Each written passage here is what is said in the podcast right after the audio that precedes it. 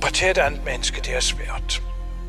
Og skære i lederne og løsne arme og ben fra kroppen på den måde. Det kræver en træning, som de færreste har.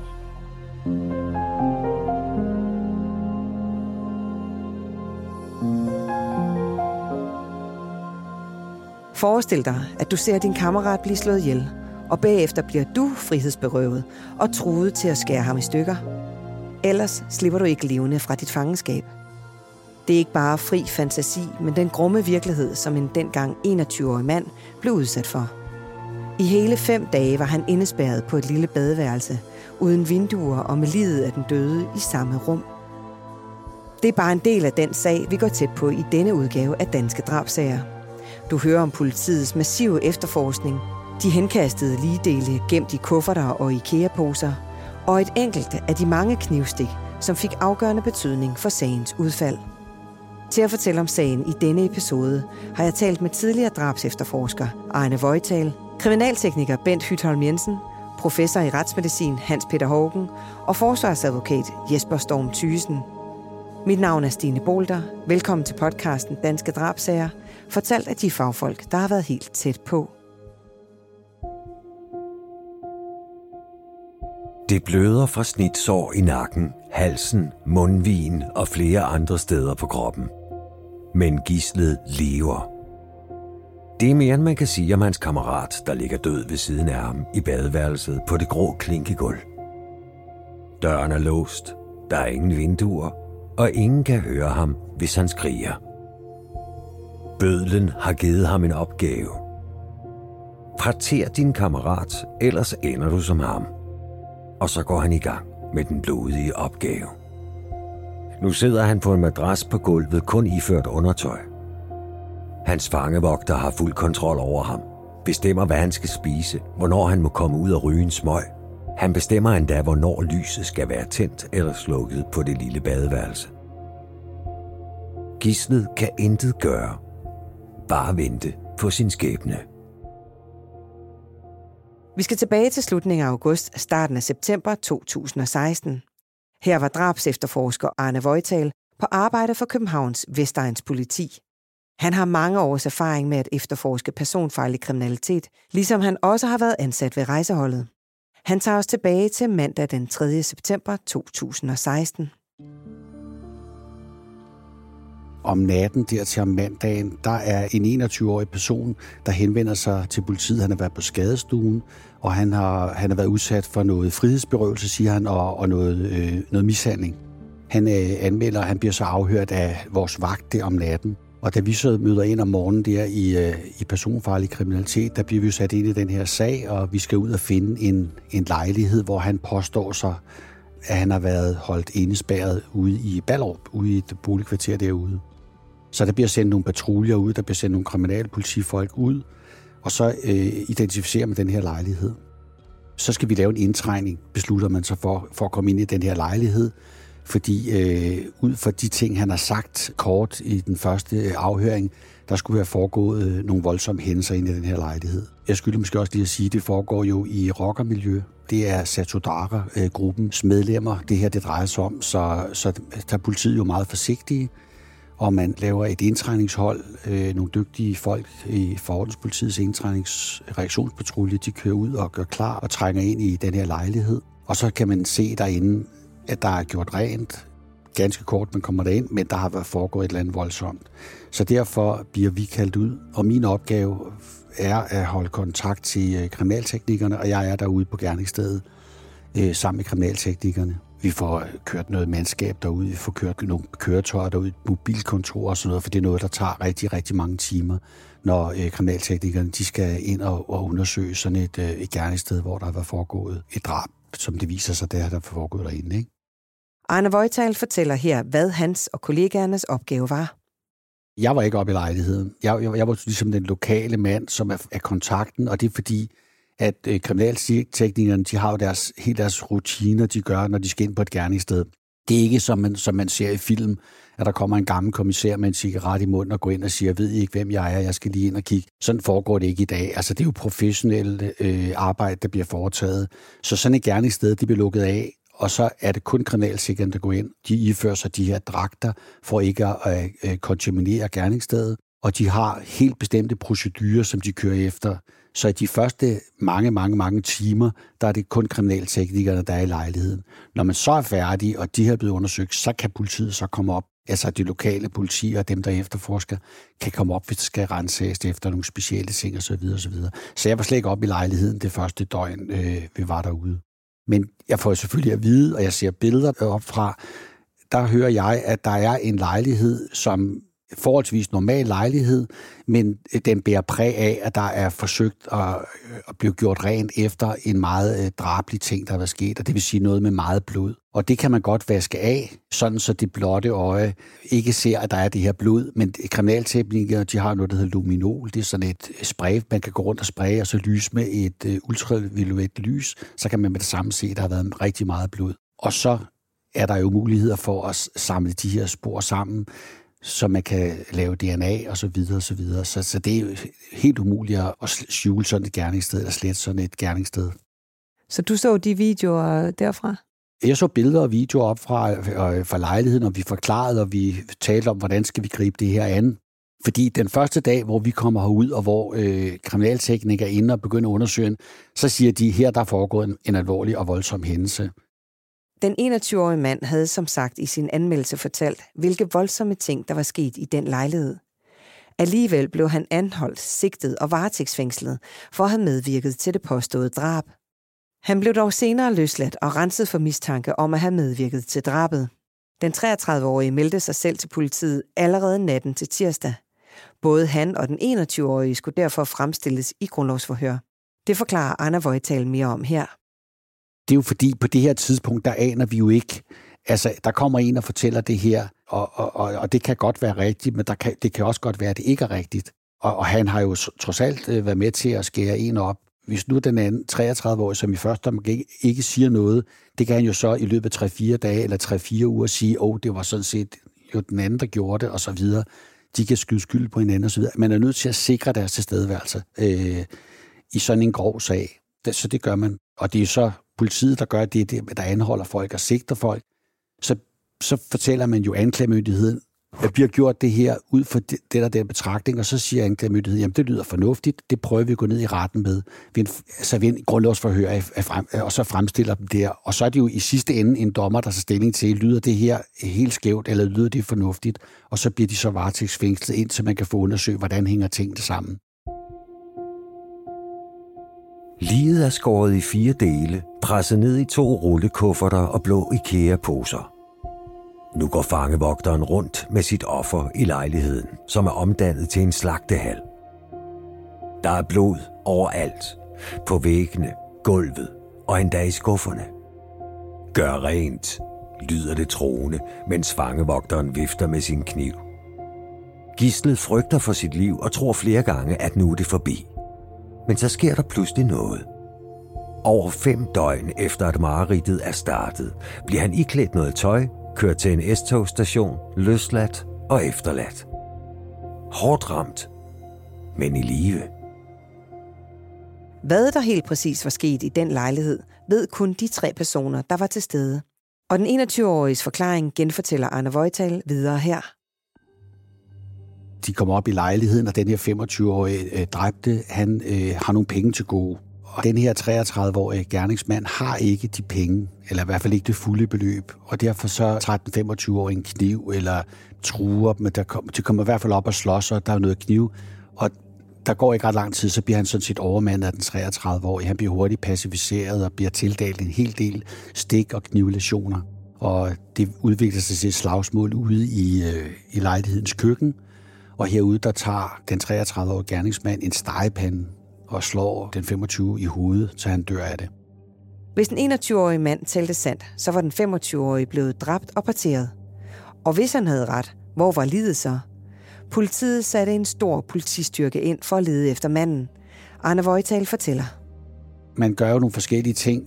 Man har også nogle tiltag. Man undersøger hans mobiltelefon. Man undersøger hans betalingskort. Man afhører selvfølgelig venner og bekendte osv. man går ind på telefonen og ser, hvem har han sidst talt med, og så prøver at snakke med dem, og hvor skulle han hen, og hvor han sidst set i live, og så på den måde forsøger at finde ud af, hvor pågældende har været henne, og hvor han kan opholde sig. Man ringer selvfølgelig til hans telefon, og ringer til hans bekendte, hans familie, osv. osv. Ikke? Og så er man ude at lede efter ham, i håb om at finde ham i live. Solen skinner, og temperaturen er lun og sommerlig. Cyklisten er ude på en af sine sædvanlige ture, men i dag vælger han en ny rute i den ellers så velkendte skov. Ud af øjenkrogen aner han godt, at nogen har efterladt noget, som ikke hører til i naturen. Men det er først på vej tilbage, at nysgerrigheden får ham til at stoppe op. 2 IKEA-poser i den karakteristiske blå farve fanger først cyklistens opmærksomhed. Langsomt åbner han posen og finder noget, han tror er en gennemblødt dyne. Så ser han 2 sorte kufferter ligge længere inde i krattet. Han trækker den ene frem og begynder at åbne den. Da han har lynet 10 centimeter op, får han sit livs chok. Håbet om at finde den 25-årige mand i live svandt time for time. Imens blev den 21-årige genafhørt af Arne Woythals kollegaer, og han havde flere ekstra detaljer at tilføje. Arne fortæller. Han sagde, at han var kommet sammen med den 25-årige for at krasse de her penge ind, og han blev også selv tildelt nogle slag og stukket med kniv. Ikke så han døde af det, men han blev selv skadet, og han ser jo, at hans kammerat, den 25-årige, bliver slået ihjel. Og så bliver han tvunget til at hjælpe med at slæbe liget af den dræbte mand ud i lejlighedens badeværelse. Ikke ret stor lille badeværelse, der er ude i gangen, og der bliver han lagt ud. Så bliver han beordret at tage sit tøj af den 33-årige beordrer, den her 21-årige mand, til at tage sit tøj af, så han sidder i underbukser. Så bliver han låst inde i badeværelset sammen med liget, og så bliver der smidt en stor slagterkniv ud til ham, og så får han at vide, at han skal partere det her lig. Og der bliver den 21-årige, han bliver så holdt indespærret i lejlighedens toilet i 5 døgn. Og det gør han under meget grove trusler for den 33-årige. Og han har jo ligesom set, at han mener alvor af det, da han har slået den 25-årige ihjel. Så han sidder jo derude og frygter for sit liv. Han er jo et skadet, han er skåret i og har slidt sår og så videre. Og han har ikke noget tøj, han kan jo ikke flygte. Han kan ikke flygte, fordi han er låst inde på toilettet. Lyset, det er ligesom den 23-årige, der bestemmer, hvornår er der lys, og hvornår der ikke lys ude på badeværelset. Så han bliver holdt fanget derude, og bliver simpelthen tvunget til at skære sin kammerat op i mindre bidder. Politiet ledte som sagt intenst efter den 25-årige, og snart var der nyt. Arne Woythal fortæller. Allerede om tirsdag eftermiddag bliver liget af den 25-årige fundet over i Vestskoven. Det er en tilfældig cyklist, der kommer igennem Vestskoven, der ser, at der ligger sådan en weekendkuffert. Og det synes han er lidt mærkeligt, så går han hen, og så ruller han weekendkufferten op, og der ligger hovedet og en arm af en mand i. Og så springer han jo et par meter tilbage og bliver meget forfærdet. Det er der ikke noget at sige til. Og han alarmerer politiet, og så kommer politiet derud. Og så søger de med hunden, og så finder de ude i området en kuffert mere, plus nogle IKEA-poser, de her store blå, hvor liget af den her 25-årige mand er fordelt i, skåret op i dele og fordelt der. Og der fortæller den 21-årige jo til os, at mens han har holdt fange derinde og har skåret liget op i dele og puttet dem ned i de der rullekufferter og IKEA-poser, som han bliver beordret til, at den 33-årige, så kan han høre, der er en anden inde i lejligheden. Så de ligesom er 2.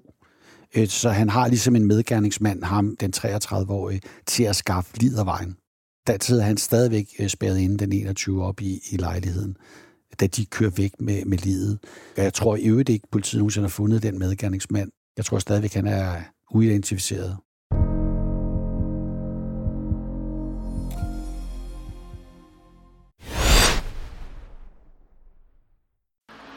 Her kommer en nyhed fra Hyundai. Vi har sat priserne ned på en række af vores populære modeller.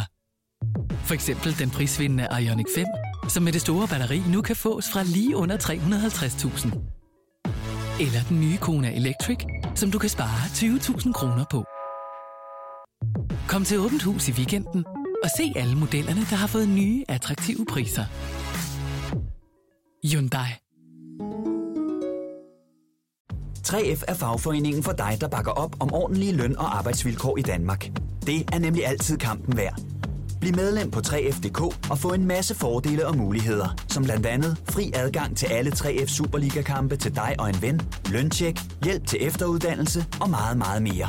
3F gør dig stærkere. Hvem kan give dig følelsen af at være kongen af påsken? Det kan Bilka.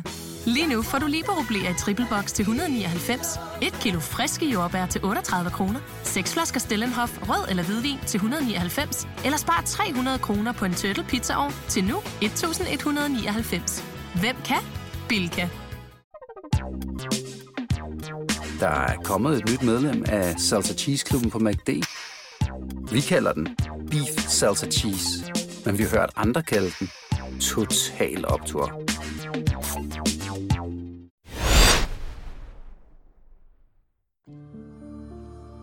Den 25-årige blev som sagt fundet af en tilfældig cyklist kun omkring 2 kilometer fra den lejlighed i Ballerup, som ifølge politiet og den 21-årige havde dannet ramme om drabet, parteringen og frihedsberøvelsen. Jeg dækkede selv sagen for Ekstrabladet og TV3-programmet Krimicentralen. Jeg husker især en af naboerne i opgangen i Ballerup, som fortalte, at han kendte familien, som boede i lejligheden på anden sal. Der var normalt masser af snak og larm fra lejligheden, især fordi familien havde små børn. Men det sidste stykke tid havde der godt nok været ualmindeligt stille. Han fortalte mig også, at han var blevet afhørt af politiet og spurgt, om han havde hørt nogen bore eller save i lejligheden, eller oplevet noget andet mistænkeligt. Det havde han dog ikke, men han beskrev det hele som stærkt ubehageligt. Ved skoven så jeg det massive politiopbud og ikke mindst både kriminalteknikere og retsmedicinere arbejde i skoven, hvor ligedelene blev fundet. Der var både droner i luften, politihunde på landjorden og dykkere i vandet. Og da kufferterne og de blå IKEA-poser var fundet, løb nyheden som en steppebrand blandt os fra pressen. Det var en voldsom sag. Arne Woythal fortæller her, hvad politiets opgave var. Man starter selvfølgelig med at spærre et så stort område af som muligt. Nu er der jo den her mand, som har gået ind på findestedet. Han er kommet gående der. Så sikrer man hans sko for at nævne noget. Fordi at der er jo nogle sålaftryk ind til de her kufferter og poser. Og så tager man den mand, der finder han, så tager man hans sko fra ham. Og så tager man nogle aftryk af det. Sådan så når kriminalteknikerne kommer ud på området, så vil man jo søge efter, kan vi se, hvem der har været herinde. Og så kan man ligesom udelukke, okay, der er nogle sålaftryk, og det er en Reebok-sko, og det var lige nøjagtigt sådan en, som finderen han havde på, ikke? Og så er der nogle andre sålaftryk, så man afstøbning af dem, sådan så hvis man en dag finder en person, så man kan holde dem op igen, nu havde vi den 33-årige af hans fodtøj, der kunne man så tage aftryk af dem, og så i mikroskop og så videre, så kan man se, og det er den samme mand, der har været derude. Man kan også det samme, hvis der er nogle hjuleaftryk fra et køretøj i nærheden. Det vil man også sikre. Man vil selvfølgelig gå med hunden og søge. Ligger der tabt nogle effekter? Er der smidt nogle cigaretskod? Man kan tage DNA på og så videre og så videre. Altså man laver en minutiøs gennemgang af det område derude. Jeg så som sagt også en masse kriminalteknikere, både ved og omkring lejligheden i Ballerup og i skoven, som arbejdede i deres heldragter med mundbind, hårnet og overtrækssko. Der blev også ledt i kælderrum, affaldsrum og selve opgangen, hvor lejligheden lå på anden sal til venstre. Kriminaltekniker Bent Hytholm Jensen fortæller her, hvad arbejdet gik ud på. I alle sager deler man efterforskningen op i to. Dels den taktiske, som politikredsen står for, og så den tekniske. Og det er sådan, at når der opstår sådan en sag som denne her, hvor der er tale om drabsag, så rekvirerer politikredsen kriminalteknikerne til at lave en gerningsstedsundersøgelse. Og når man kommer ud til sådan et sted, så starter man faktisk allerede udenfor. Fordi en gerningsmand må være kommet til stedet, og må også have forladt det igen, medmindre han er oppe på gerningsstedet. Men man undersøger trappeopgangen, og så kommer man op i lejligheden, og efterforskerne fortæller så, hvad de har været inde og se. For der har formentlig været nogen inde og kigge. Og så gør man det, at man simpelthen starter fra entréen, og så kravler man på det nærmeste ind i lejligheden og sikrer spor undervejs hele vejen derind, og man fotodokumenterer gerningsstedet. Og ud fra det, som jeg ligesom har kunnet læse mig til, så har der jo sandsynligvis været voldsomt meget blod på badeværelset, fordi at hvis den forklaring, som som vidne har fortalt om, kan stå til troende der, så er der jo sket en partering ude i badeværelset, plus at der har været knivstik forskellige steder inde i lejligheden, så der er sandsynligvis massevis af steder, hvor der kan være tale om, at der er blod eller blodstænk og så videre. Hvad er det, man så også leder efter, når man får at vide, at der for eksempel både har været en kniv og en stegepande involveret? Hvad skal I så gøre? Så vi skal undersøge dels, om vi kan finde den kniv, der er tale om. Stort set ja, på alle bopæle findes der jo knive. Der kan være tale om køkkenknive, eller smørknive, eller hvad ved jeg. Så undersøger man selvfølgelig de knive, man finder på stedet, og tester dem på at se, om der er tilstedeværelse af blod, eller noget, der tyder på, at de blev vasket af. Og ud fra... For et skøn, så tager man nogle af de her knive med hjem i afdelingen, fordi i visse fald, at man finder den afdøde, fordi den afdøde var ikke til stede i lejligheden her, men når man så finder vedkommende, så er der en mulighed for, at man kan sammenligne de knive, man har set ud på gerningsstedet med de stiksår, der måtte være i den afdøde person. Og en stegepande, jamen, det er jo de færreste, der bliver slået hovedet med en stegepande, heldigvis. Men så sikrer man selvfølgelig den stegepande, hvis den er til stede. Undersøger den for DNA og for tilstedeværelse af blod. Der vil sandsynligvis kun findes DNA på den, hvis det har været sådan en rigtig hårdt slag, der er slået oven i hovedet på en. Så er det da ikke usandsynligt, at man kunne finde noget DNA fra offeret. Og så fingeraftryk fra gerningsmanden selvfølgelig. Med meldingen om fundet af den døde var kriminalteknikerne som sagt blevet sendt til skoven. De skulle undersøge findestedet, de blå IKEA-poser og de 2 rullekufferter, ligedelene blev fundet i. Kriminaltekniker Bent Hytholm Jensen fortæller. De kører ud på findestedet, og så undersøger de, hvor er findestedet henad. Er det ude i en skov eksempelvis? Jamen, der må jo være nogle veje til og fra, altså til findestedet. Hvis jorden så er blød, så kan man måske finde dækaftryk fra et køretøj, som vedkommende er blevet transporteret derud i. Så kan man lave afstøbning af de her dækaftryk, hvis man kan finde noget. Man kan måske være heldig at finde nogle solaftryk i den her bløde jord. Man leder efter genstande, som måske ikke burde være til stede. Man kunne jo være så heldig, at gerningsmanden har tabt et eller andet personligt derude. Men når man så når frem til findestedet, jamen, så fotograferer man det, og når man konstaterer, at der ligger et lig inde i kofferten der, jamen, så bliver der tilkaldt retsmediciner, kommer ud og laver findestedsundersøgelser. Når det så er overstået, jamen, så transporterer man så vidt muligt den afdøde ind i kofferten og i den der bærepose, så det bliver så originalt som overhovedet muligt, uden der er for mange, der har rørt ved tingene. Og når man så kommer ind på Retsmedicinsk Institut, sammen med kriminalteknikerne og retsmedicinerne, så starter man en obduktion, så pakker man vedkommende ud af den her kuffert, så dokumenterer hele proceduren med udpakningen der, sådan at man har det dokumenteret, hvordan det hele ser ud, når det kommer derind. De følgende dage havde drabsefterforskerne travlt. Arne Woythal forklarer. Mit opgave i den her sag, det har været, at jeg har været koordinatoren ind til kriminalteknikerne, som kører alle sammen. Hvor min opgave er selvfølgelig at følge med og give dem de taktiske oplysninger. Hvad siger dem, der er blevet afhørt? Og så giver jeg det til kriminalteknikeren og siger, prøv at høre, nu har vi afhørt den 21-årige, han fortæller sådan og sådan og sådan. Så går de op i lejligheden og kigger derop. De undersøger selvfølgelig alt, men siger, kan det virkelig passe, at drabet er foregået ude i køkkenet for eksempel? Kan det virkelig passe, at en, der blev slået i hovedet med en stegepande? Så går de op og finder en stegervitterlig steg. Hvis der ikke havde været en stegepande, så var det jo noget, han havde fundet på. Der var vitterlig stegepande. Der var vitterlige afsmitninger af blod og DNA fra den dræbte på den her stegepande, viser det sig. Men den sikrer de jo. Så det er min opgave er at fortælle kriminalteknikerne, hvordan det går på det taktiske område, hvad det er, vi afhører, og hvad de afhøringer giver osv. Hvad med kniven? Ja, kniven, den bliver også fundet op. Både den kniv, der er brugt til drabet, og den kniv, der er brugt til at partere ham med. Dem sikrer man selvfølgelig også. Selvom de er vasket af og så videre, så kan man sagtens finde DNA på dem, fordi det er utrolig svært at skjule fuldstændig. Så kan man også gøre det, at når sådan en, der har brugt en kniv, nu er jeg nødt til at være lidt detaljeret, men der kan du godt hugge og skære ned i nogle knoglestykker og noget.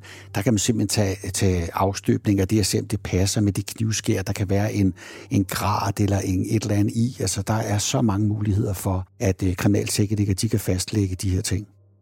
Da den 33-årige var blevet anholdt, blev han også afhørt af efterforskerne, før han blev fremstillet i grundlovsforhør. Han sagde jo, at han var blevet angrebet af den 25-årige. Nu er jeg ikke selv afhørt ham. Det har jeg jo så refereret fra. Så derfor kan jeg ikke gå så meget i detaljer, hvad jeg kan sige. Men når man er sådan en drabsgruppe, så holder man jo møder, og så fortæller jeg derinde, pludselig hører ude på gerningsstedet, der siger vi sådan og sådan og sådan, og så er der nogle andre, der siger, at de siger sådan og sådan. Så på den måde koordinerer vi tingene. Og der husker jeg, at han siger, at det er ham, der bliver angrebet, fordi han skylder nogle penge til den 25-årige. Og så er det i selvforsvar, at han har gjort det her. Og det kan man jo også godt sige, det er, eller det kan man jo godt påstå, det kan man jo altid påstå, men problemet bliver jo så, at hvis man er angrebet i selvforsvar, så er det svært at forklare, hvorfor at offeret har, jeg tror, var det 45 stik og snitlesioner, han havde jo, det var fuldstændig stukket i stykker, før han begyndte at blive parteret, altså det var før han blev slået ihjel. Der kan retsmedicinerne, når det kommer ind til obduktion, der kan de jo se på de her lesioner. Selv sådan et parteret lig, der kan de se, jamen, hvor mange lesioner, den kan de tælle op, han havde. Og så kan man se på forskellige måder, kan de se på, at de her skader tildelt pågældende før eller efter, han er død. Og så kan de se, at han havde 45 stik- og knivlesioner, og de har tildelt ham, inden han var død.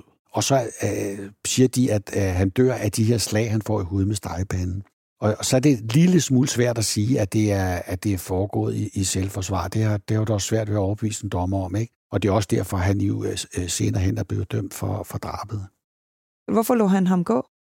Jamen altså, det var jo sådan en rockergruppe, de var i her, og så har han jo ligesom også givet ham en advarsel. Han har jo ligesom vist med al ønskelig tydelighed, at hvis han går ud og siger noget eller snakker med nogen, så ved han, hvad der kan vente ham. Det tænker jeg, at det kunne være det, der er årsagen til det. En efterforskning, den var altid meget længere, end de fleste mennesker tror. Vi plejede gerne at sige i drabsafdelingen, at når vi havde drab, så gik der et år, indtil gerningsmanden havde fået dom.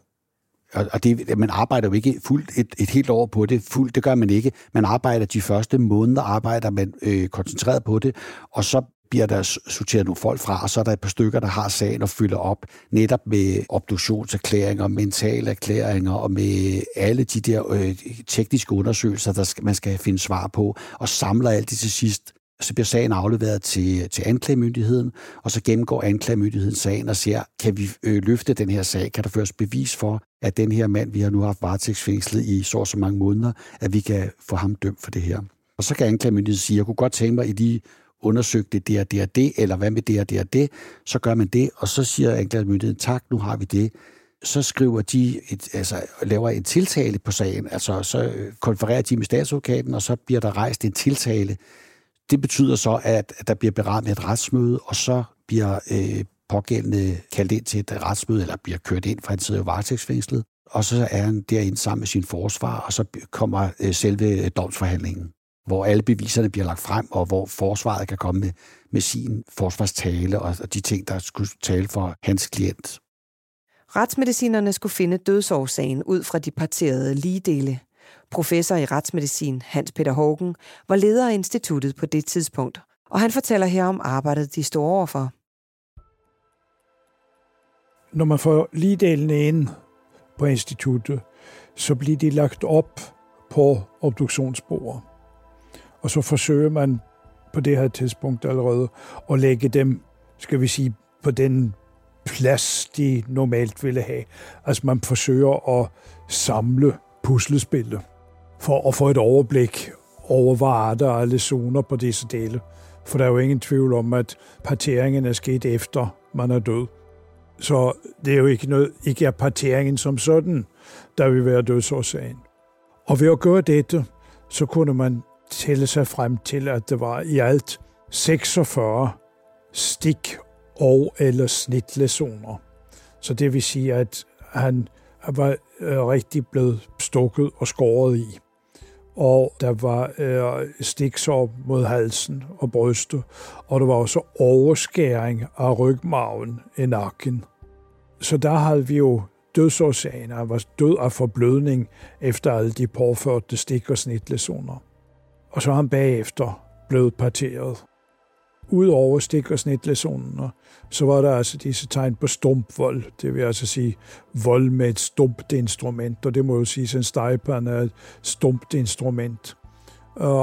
Og det vil jo medføre blodudtrædninger på kranjekuplen, og det kan jo også meget nemt, når der er med en stegepande, navnet hvis der er en støbjernsstegepande, medfører, at man får kraniebrud. Så det i sig selv kan jo også være dødeligt. Men her var det stikkene, der var så mange stik- og snitlesioner, at det medfører kraftig blodtab. Hvor nemt er det at partere et andet menneske? At partere et andet menneske, det er svært. Og i langt de fleste parteringssager, som jo heldigvis er sjældne, så ser vi, at for eksempel armene og benene er savet over. Og skærer i ledene og løsner arme og ben fra kroppen på den måde. Det kræver en træning, som de færreste har. Okay, hvis man nu var slagter, så var man vant til at partere, og så ville man måske kunne klare det. En kirurg ville måske også nok kunne klare det, hvis han eller hun havde tid nok. Men som sagt, de fleste, der er der overskæring af knoglerne, og så er der også overskæring af ryggraden, og det er typisk med en sav. For det at skære igennem knogler med en kniv, det kræver altså mere arbejde. Men det kan lade sig gøre? Det kan lade sig gøre, men der er meget, meget nemmere, hvis man har en sav.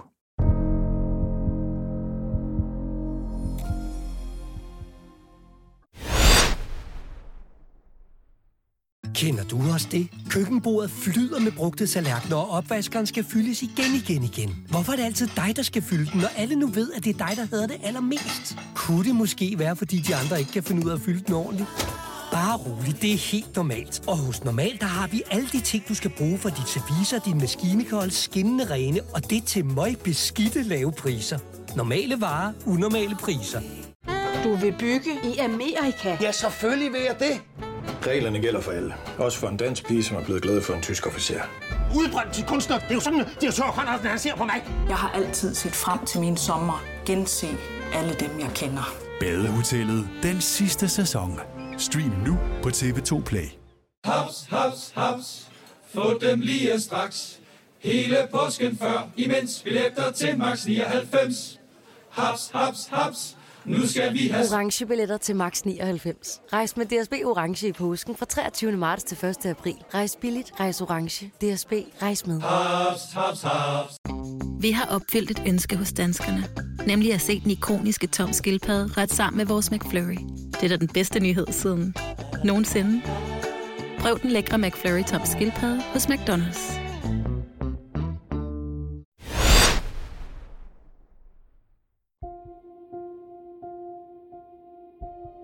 Gislet beder for sit liv, da han bliver låst inde på badeværelset.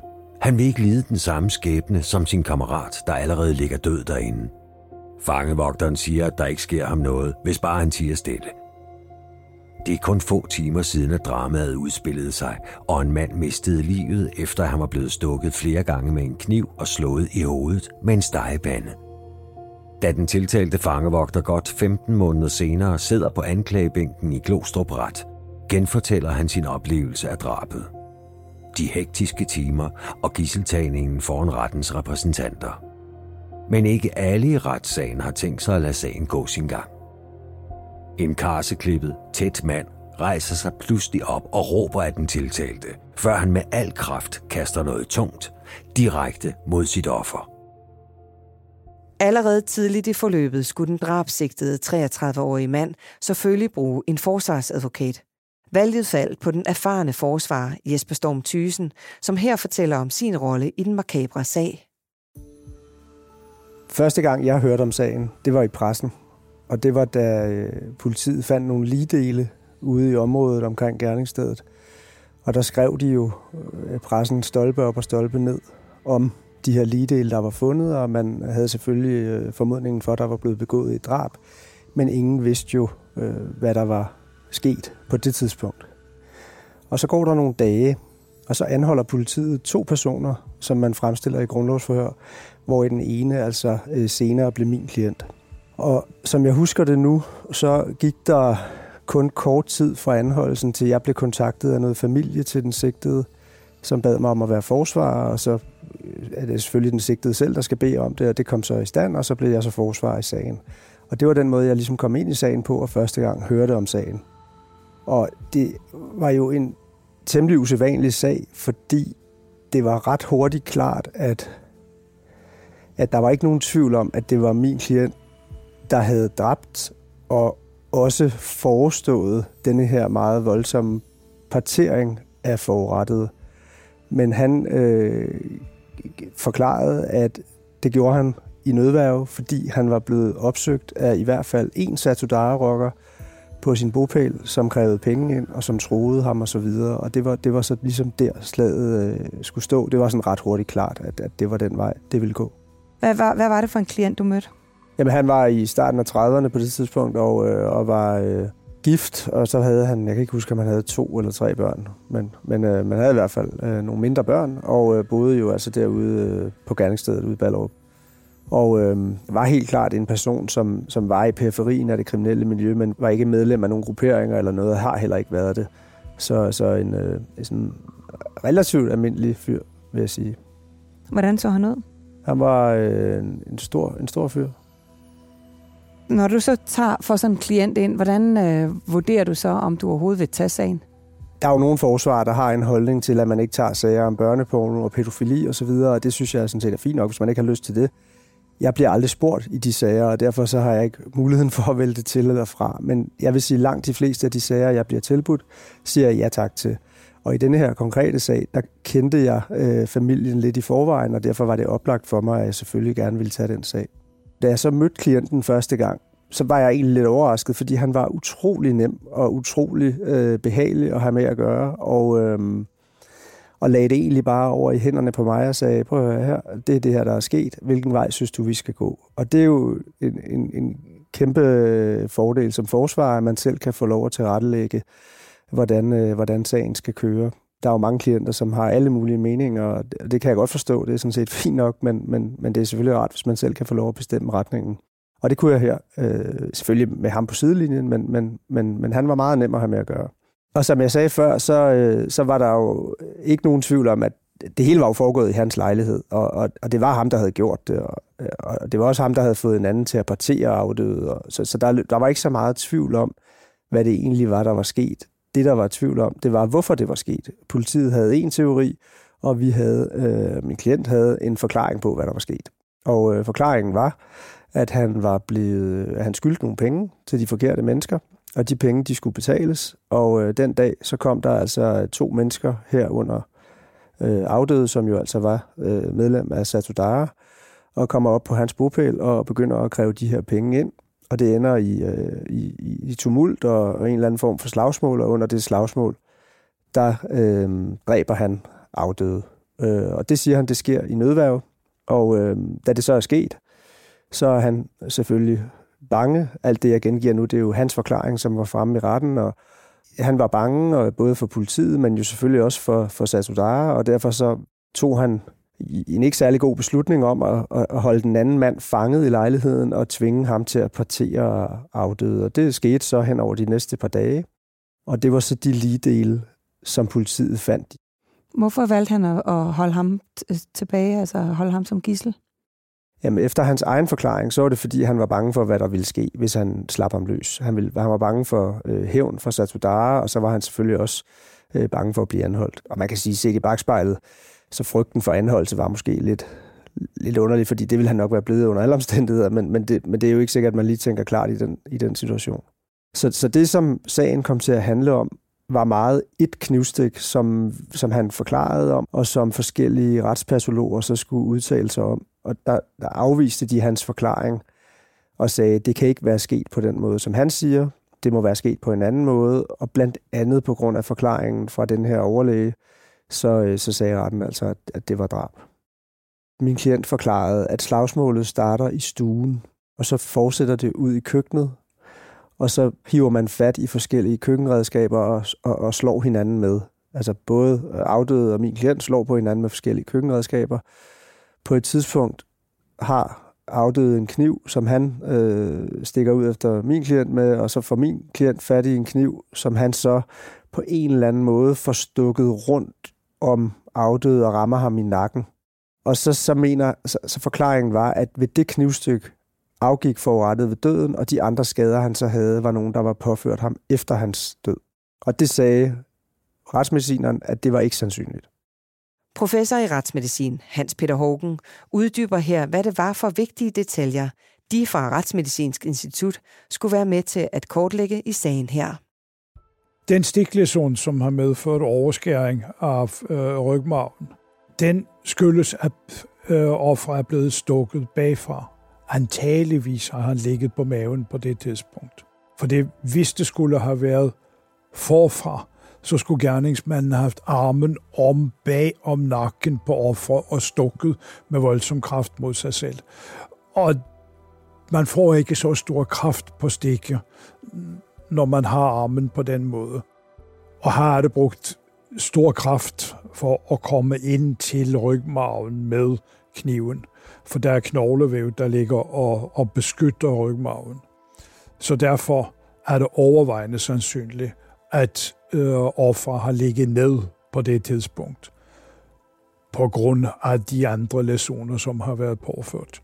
Og det viser også, at denne læsion har været, skal vi sige, ikke den første, men tilsyneladende noget senere i forløbet.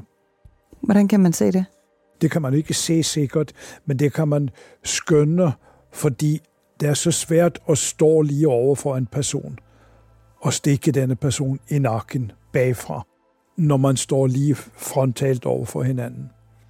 Så det tyder på, at vedkommende har ligget ned.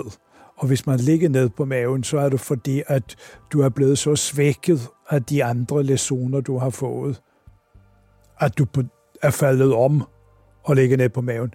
Så det tyder på, at mange er stikkende mod halsen og mod brystet, og antageligvis også slag med stegpanden er givet inden. Jeg kan ikke udtale mig med sikkerhed, men det tyder på, at denne her læsion i nakken har været sent i voldsforløbet. Han har måske endda været besvimet. Det kan han meget vel være. Han kan meget vel have været besvimet på det tidspunkt. I hvert fald så svækket af blodtab og de læsioner, han har pådraget sig i hovedet efter stegpanden. Da sagen startede i Glostrup Ret i november 2017, var der et massivt opbud af både nysgerrige, pårørende og presse til stede i retten. Jesper Storm Thygesen husker særligt sagen af flere årsager.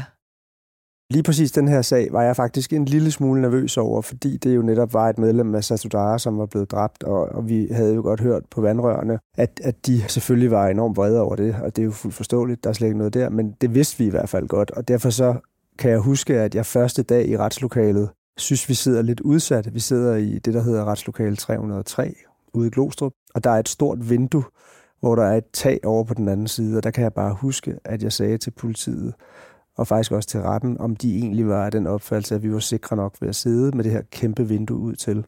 Og det gjorde så, at de trak gardinet for. Jeg ved ikke, om det gjorde os mere eller mindre sikre, men det gjorde de i hvert fald. Og jeg havde jo så også ret i mine antagelser, fordi der var jo en enormt dårlig stemning. Altså det er sjældent, jeg har været forsvar i en sag, hvor der har været så dårlig stemning, og det kulminerer jo så ved, at der er en tilhører, som på et eller andet tidspunkt, jeg tror faktisk, det er første retsdag, rejser sig op, samler en stol op og kaster den igennem lokalet, og jeg ved godt, det lyder vældig dramatisk, men det er kun lige, at jeg når at kaste mig ned under bordet. Og så tror jeg, at den rammer en politimand, og måske lige snitter min klient bagved. Og det var helt klart ikke et kast efter mig, men jeg stod der jo. Og det var faktisk lidt ubehageligt. Og efter det, så blev tilhørende vist ud af retten, og så kunne vi så fortsætte. Jesper Storm Thygesens klient erkendte at være skyld i den 25-åriges død, men at det var sket som følge af nødværge. Politiet havde dog en anden teori. Jesper Storm Thygesen forklarer.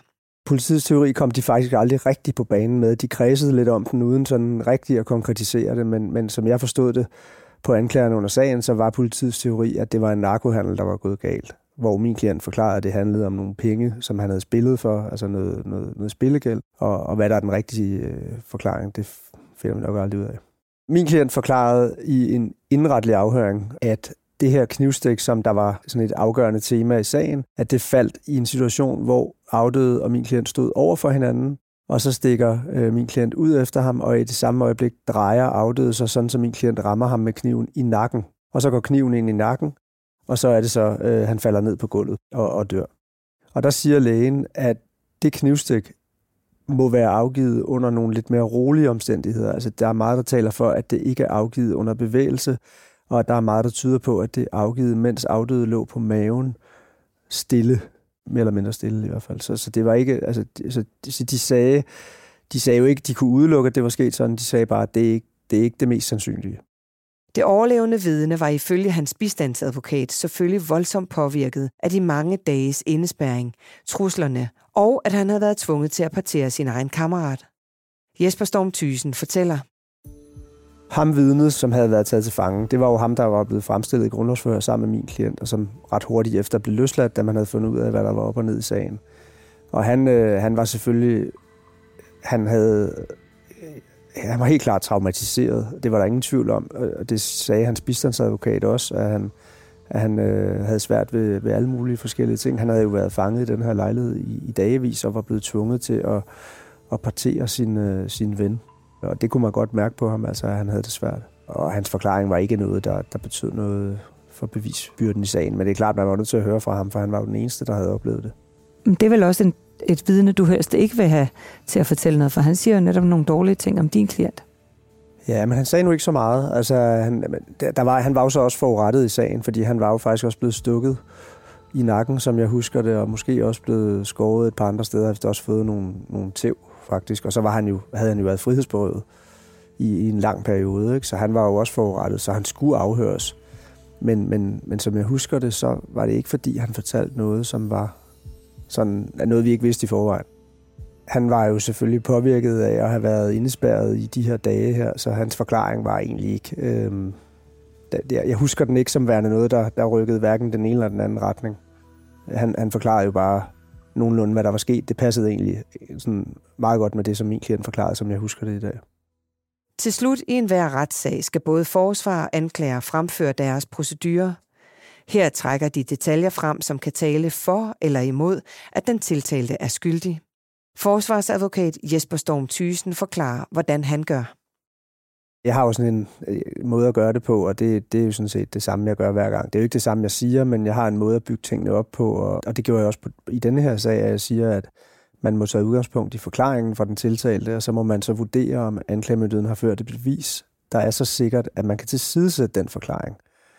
At ligesom hvis der kun er tiltaltes forklaring, så skal han jo frifindes, men så er det så op til anklagemyndigheden at komme med nogle beviser, som gør, at den forklaring ikke kan bruges. Og det gjorde jeg så også i den her sag, og gennemgik hans forklaring, og gennemgik de ting, som talte for hans forklaring. Der var en masse sms-beskeder og nogle forskellige ting, som ligesom indikerede, at det var rigtigt nok, der var det her gældsforhold, og det var også rigtigt nok, at der havde været nogle trusler, og det foregik jo altså i hans lejlighed, og det taler jo også for, at hans forklaring om, at han var blevet truet, var rigtig. Og omkring selve slagsmålet, som jo altså ender med drabet, der måtte jeg jo bare gengive hans forklaring, og så køre på den usikkerhed, som der jo trods alt var i de lægelige oplysninger, hvor lægerne jo ikke kan afvise. Altså, det er jo sjældent, de går ind og siger, at det her kan ikke være sket sådan, og det gjorde de heller ikke i denne her sag. De sagde, det er mest sandsynligt, at det ikke er sket sådan, men vi kan selvfølgelig ikke udelukke det. Og så kørte jeg på de usikkerheder, der nu var, og så var det egentlig det. Så er det jo op til retten resten. Den 14. december 2017 faldt der dom i sagen i Glostrup Ret. Jesper Storm Thygesen var naturligvis til stede, og han fortæller her, hvad resultatet blev. Der siger retten, at han er skyldig i drab, han er skyldig i frihedsberøvelse, han er skyldig i usømmelig omgang med lig ved at have foranstaltet den her partering, og han er skyldig i grov vold mod ham, der overlevede. Og det siger man kan sige, frihedsberøvelsen og usømmelig omgang med lig og grov vold havde han tilstået, så det var ikke så underligt, at han blev dømt skyldig i det. I forhold til drabet, der lagde man netop afgørende vægt på de lægelige oplysninger, og man sagde, at det er ikke sandsynligt, at det knivstik er faldet på den måde, som den tiltalte forklarede, og i øvrigt, selvom det var, så havde han formentlig stadig været i live, og derfor så er det ikke rigtigt, når han fortæller, at han efterfølgende bare har slået på en død mand. Og så lægger man også vægt på selvfølgelig den brutalitet, som det er sket under, at det taler jo selvfølgelig imod nødværv. Det giver jo på en eller anden måde sig selv. Det var ret voldsomt, det der var foregået. Hvordan tog din klient den del? Jamen, det tog han meget pænt. Det tror jeg egentlig, han havde forventet. Altså, jeg tror ikke, han var så overrasket. Han ankede jo heller ikke dommen. Sagen ender med 16 års fængsel, og det gør det, at nu normalstraffen for drab er jo 12 år, men her er der jo alt muligt andet også. Og man kan sige frihedsberøvelse i så mange dage, og ulovlig tvang, hvor man tvinger en til at partere et andet menneske, og grov vold osv. De forhold isoleret set ville jo have kunne trukket en nævningesag. Altså, der kunne man sagtens have påstået væsentligt over 4 års fængsel uden drabet, ikke? Så vi har 12 år for drabet, som måske med pil op, fordi det var så voldsomt, og så i hvert fald 4 år for de andre ting, og så lander man på 16. Man kan sige, at med den retstilstand, vi har i dag, så ville jeg ikke være overrasket over, at sådan en sag havde givet livstid. Tror du, det er derfor, han ikke ankede sagen? Ja, der er flere ting i det. Ja, det er den ene del af det. Der er jo altid en risiko ved at anke. Og den anden del af det er, at han jo også bare havde behov for at komme til afsoning. Han var familiefar, havde flere børn og kone og så videre, så derfor så er han jo godt klar over, at når han kommer til afsoning, så er der langt bedre vilkår for dem i forhold til at besøge ham. Så det var også et hensyn til familien. Selvom forsvarer Jesper Storm Thygesen både før og siden har haft sager om parteret lig, så har sagen dog sat sig fast i hans hukommelse.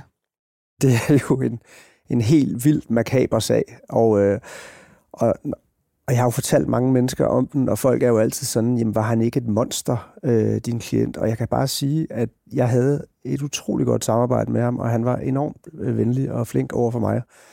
Men ja, det var en vanvittig sag, hvis man kun ser på faktum. Det er klart. Det er helt atypisk og usædvanligt. Også drabsefterforsker Arne Woythal husker sagen og de makabre detaljer. Det er faktisk sådan, at politiet, i modsætning til hvad mange tror, ikke er særlig interesseret i, hvad der sker til sidst. Altså, det er jo ikke sådan, at politiet får lidt mere i løn, fordi de opklarer en sag, eller de får sat nogen lidt længere tid i fængsel eller sådan. Altså, politiets opgave, det er at undersøge en sag og komme så tæt som muligt på den objektive sandhed. Altså, simpelthen finde ud af at blive ved og undersøge for så mange vinkler som muligt, så man er så tæt på den objektive sandhed som muligt, og så aflevere sagen til anklagemyndigheden. Og hvis pågældende så bliver dømt, og det er fint, og han har gjort det, så er det så godt, om han så kommer 12 år i fængsel, eller 14 år i fængsel, eller han bliver hængt op på hjul og stejle, det er sagt med smil på, så er det sådan set underordnet for os. At det er meget sjældent, at jeg har haft en sag, hvor jeg tænkte, der vil jeg godt vide, hvad gerningsmanden får egentlig. Der er nogle sager, hvor jeg selv har været med i landsretten, og også jeg har været med i højesteret sågar i nogle sager, hvor jeg selv har været hovedefterforsker på, og dem kan jeg så huske, fordi de har været sådan mere specielle. Det her, det er, undskyld jeg siger det, bare en almindelig sag, selvom den er lidt grufuld bestemt, ikke? Det her med gru kan tænke på, at der er siddet en 21-årig mand med sin 25-årige kammerat, der ligger dræbt med mange knivstik og slag i hovedet, og så bliver bedt om at skære ham i stykker. Det er jo ganske grufuldt. Det er det. Det må da være traumatiserende ud over alle grænser, ikke? Og så sidde der og spise sin burger derude. Bare tænk på, hvordan der må lugte derude. Det er ganske forfærdeligt. Så det er jo en sag, jeg husker på den måde. Men det er det, jeg husker den for. Ikke egentlig baggrunden, og heller ikke, om man har fået 12 eller 16 års fængsel. Det husker jeg ikke. Sådan en sag, den kan man jo arbejde med rigtig længe, fordi problemet er jo, at de her forrockergrupper, de er ikke så meddelsomme. Så det, der er det mest essentielle, det er jo at få skabt så mange tekniske beviser som muligt. Og derfor er det rigtig vigtigt at arbejde af kriminalteknikerne, og det er også derfor, de er så grundige, og derfor de bruger så meget tid på det. De bruger timer og nogle gange dage. Altså det er andre gerningssteder kan man lukke af og spærre og plombere, så kan de komme igen, indtil man er færdig med det. Og det er fordi, at man ikke får en erkendelse her. Det gør man ikke. Man får ikke nogen, der forklarer, jeg har gjort det her, og det har gjort sådan og sådan, og fordi sådan og sådan og sådan. Der har politiet jo også nogle måder at sikre sig på, at man ikke får falske erkendelser. Det vil sige, at der er nogle ting op på gerningsstedet, der er nogle ting op på findestedet, på livet kunne det være. Der er nogle ting, som politiet holder igen. Sådan så, at hvis nu at den 33-årige vil komme i en eller anden falsk erkendelse, og han måske slet ikke havde været der, det havde været en anden, der havde været der osv., og han siger, at det er mig, der har gjort det, så skal han forklare de ting, som politiet ved. Vi holder altid nogle ting igen fra et gerningssted, som kun gerningsmanden ved og politiet. Det her, det er heldigvis meget udansk, ikke? Altså, når jeg sådan tænker tilbage på de der 25-28 år, jeg har været i drabsefterforskning, så er det jo ikke parteringssager, vi har flest af. Altså, det er det jo ikke. Det er heldigvis sjældent, at vi har sager, hvor at man parterer lige. Det er jo også meget, det er meget makabert. Men også det, at man har låst en inden. Ja, men det er grufuldt.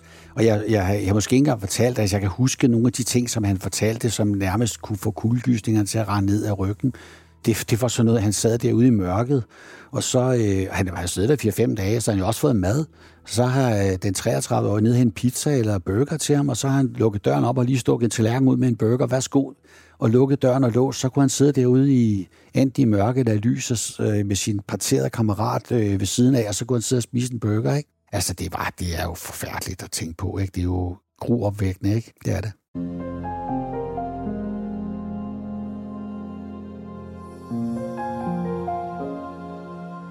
Jeg husker især sagen for det mareridt, den 21-årige mand har gennemlevet på det lille badeværelse, og den kynisme, hans kidnapper har haft.